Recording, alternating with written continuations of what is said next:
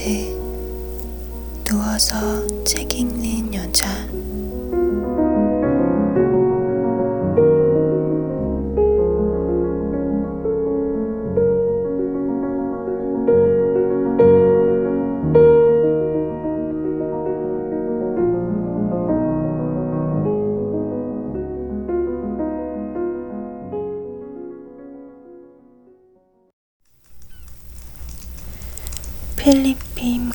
법관의 눈물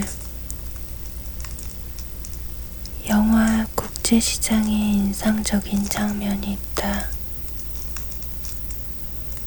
동남아 출신 외국인 커플이 커피를 마시고 있는데 고등학생 몇 명이 이들을 조롱한다.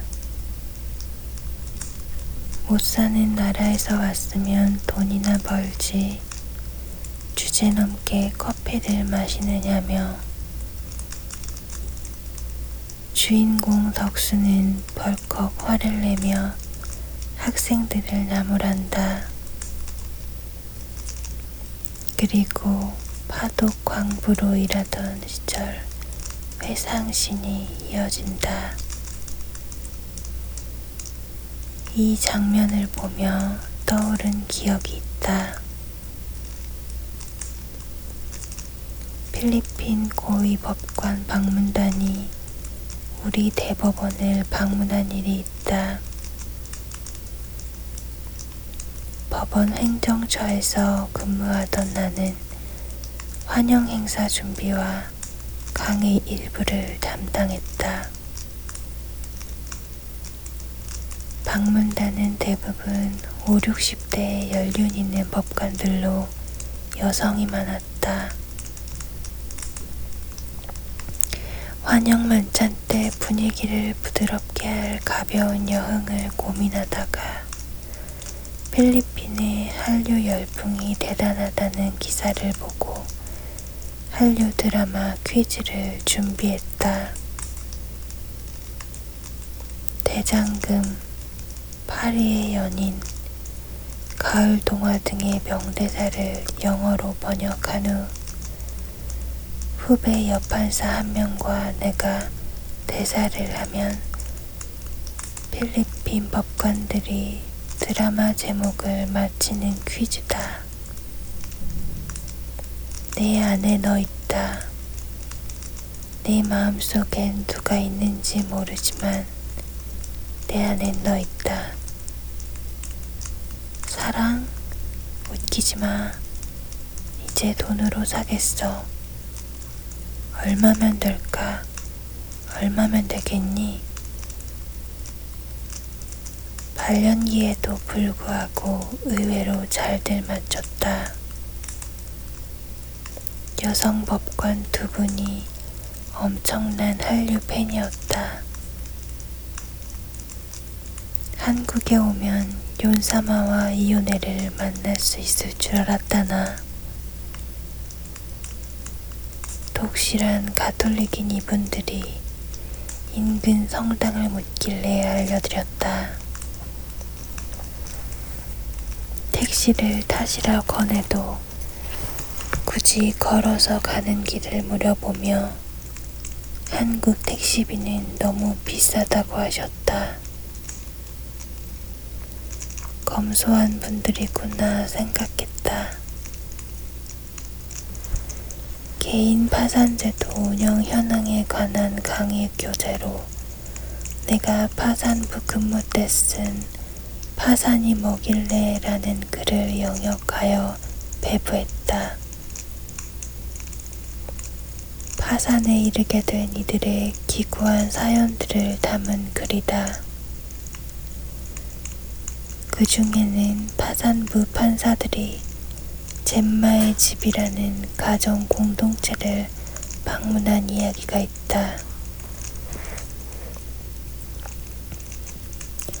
헌신적인 원장님과 선생님들, 그리고 네다섯 살부터 초등학생 몇 명의 중고생까지 여자아이들 20여 명이 서로 의지하며 살아가는 곳이었습니다. 이곳은 부모님이 안 계시거나 계시지만 경제적인 능력이 없어 아이를 돌보기 힘든 가정의 자녀, 결손 가정의 자녀들이 자립할 수 있도록 학교도 다니고 서로 함께 도우며 살아가는 가정 공동체입니다. 말로만 듣던 판사 아저씨들이라니 호기심이 가득하면서도 쭈뼛거리는 아이들.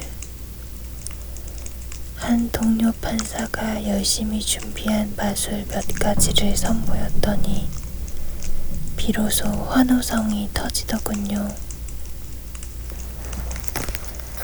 선물도 전달하고 다 같이 앉아 피자도 나누어 먹고 서로 인사도 나누었습니다.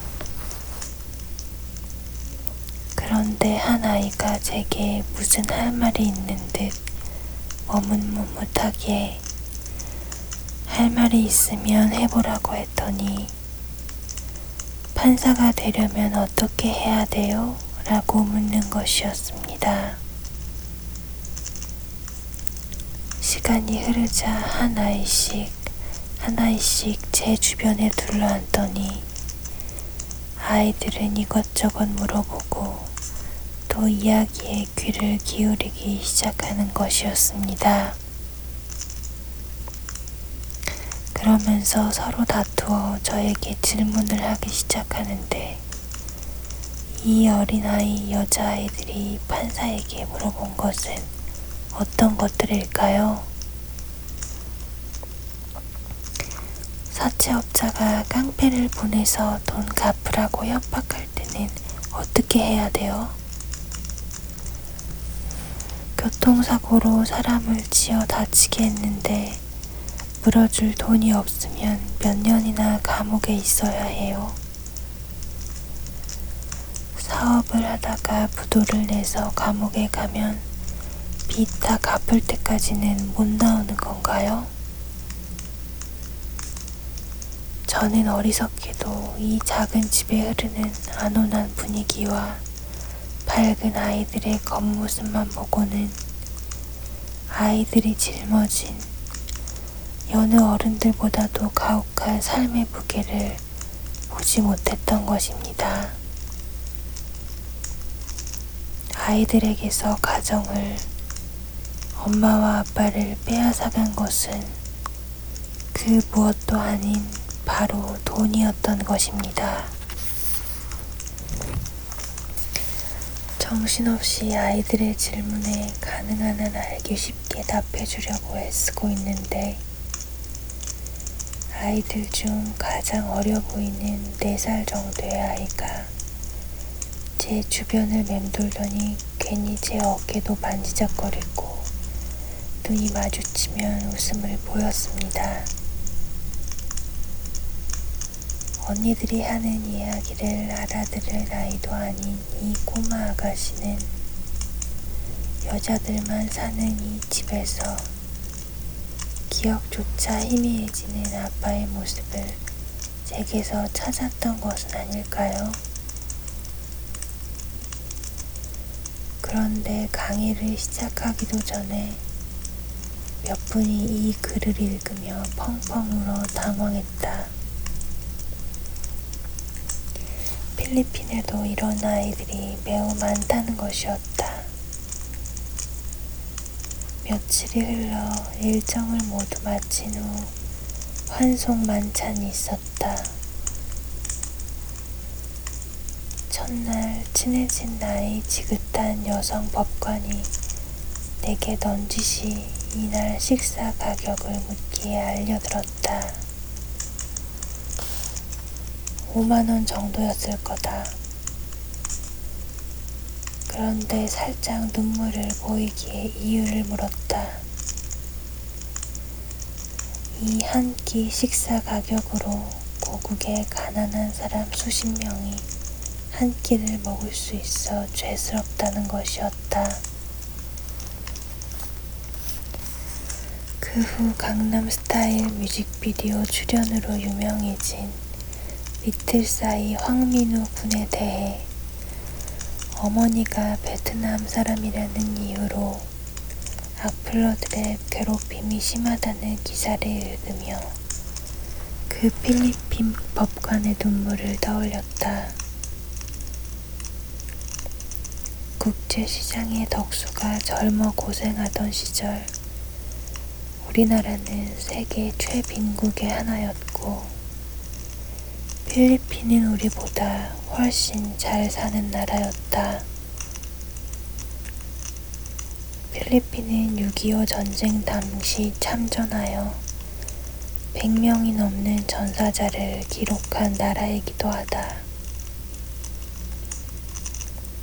베트남도 캄보디아도 결코 우리의 못지않은 오랜 역사와 찬란한 문화적 전통을 가진 나라들이다.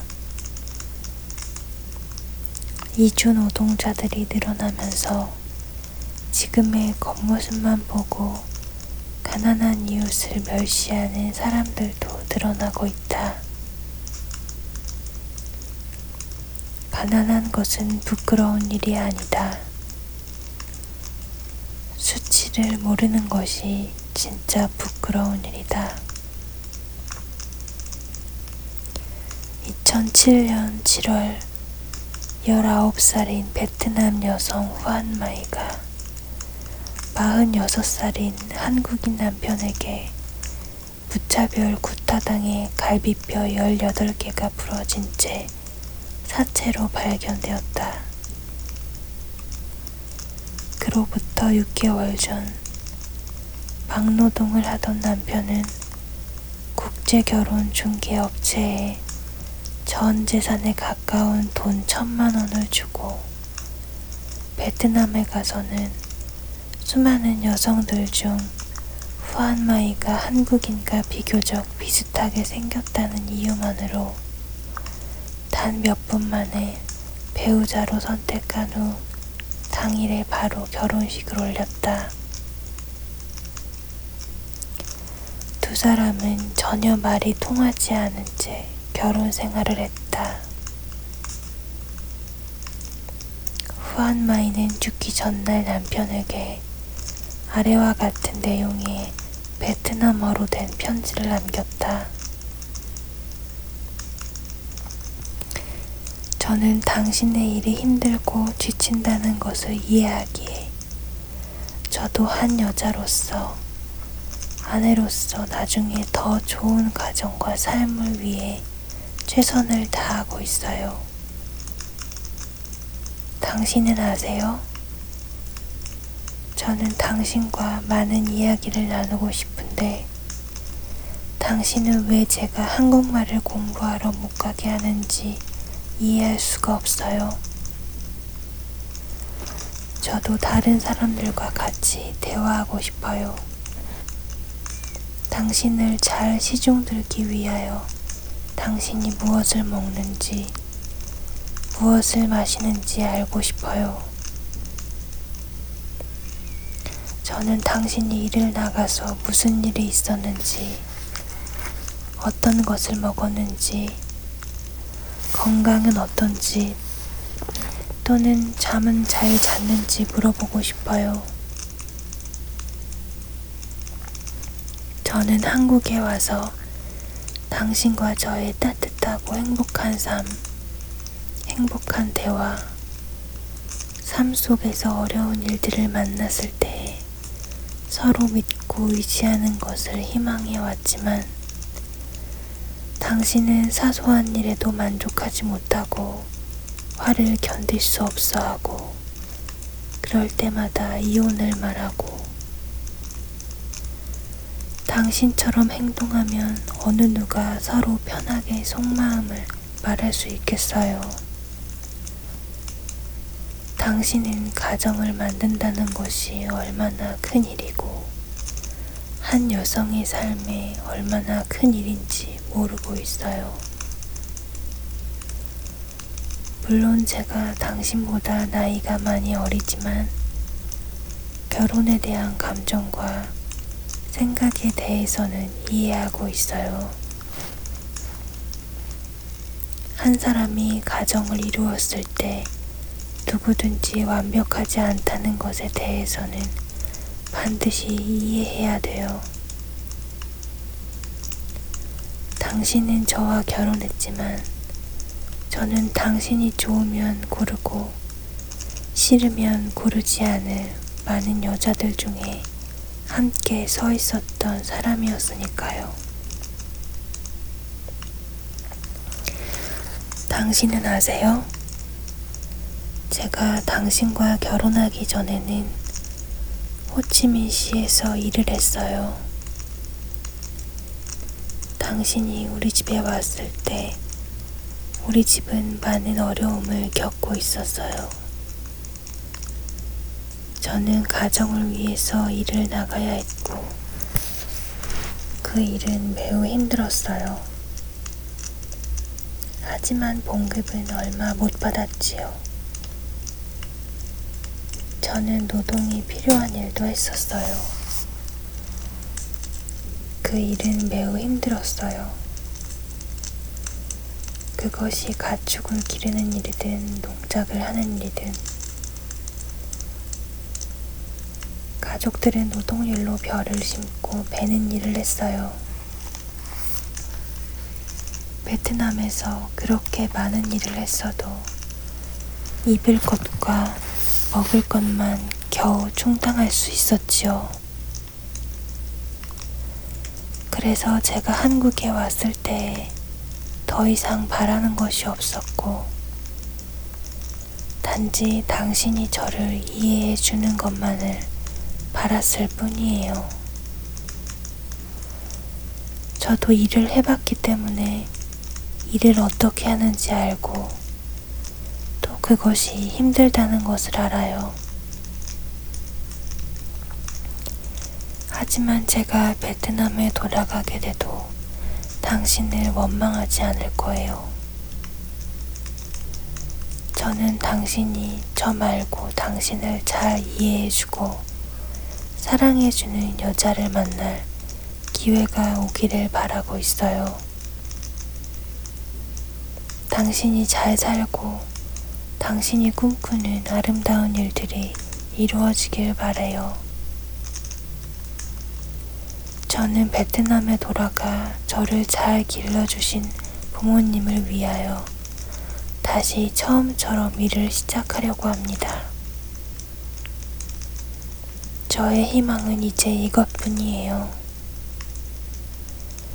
당신과 전 서로 다른 나라 사람들이어서 제가 한국에 왔을 때 대화를 할 사람이 당신뿐이었었는데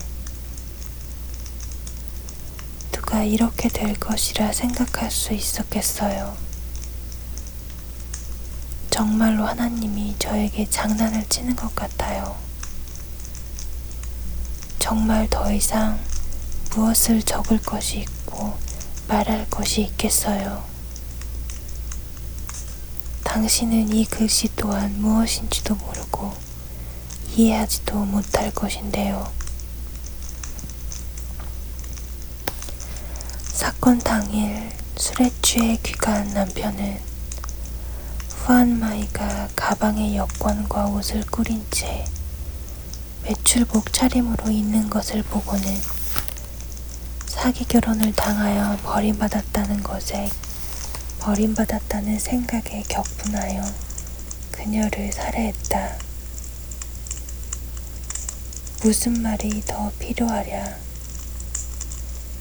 이 사회에서 이런 일들이 벌어지고 있음을 모르는 것이야말로 수치를 모르는 일 아닐까.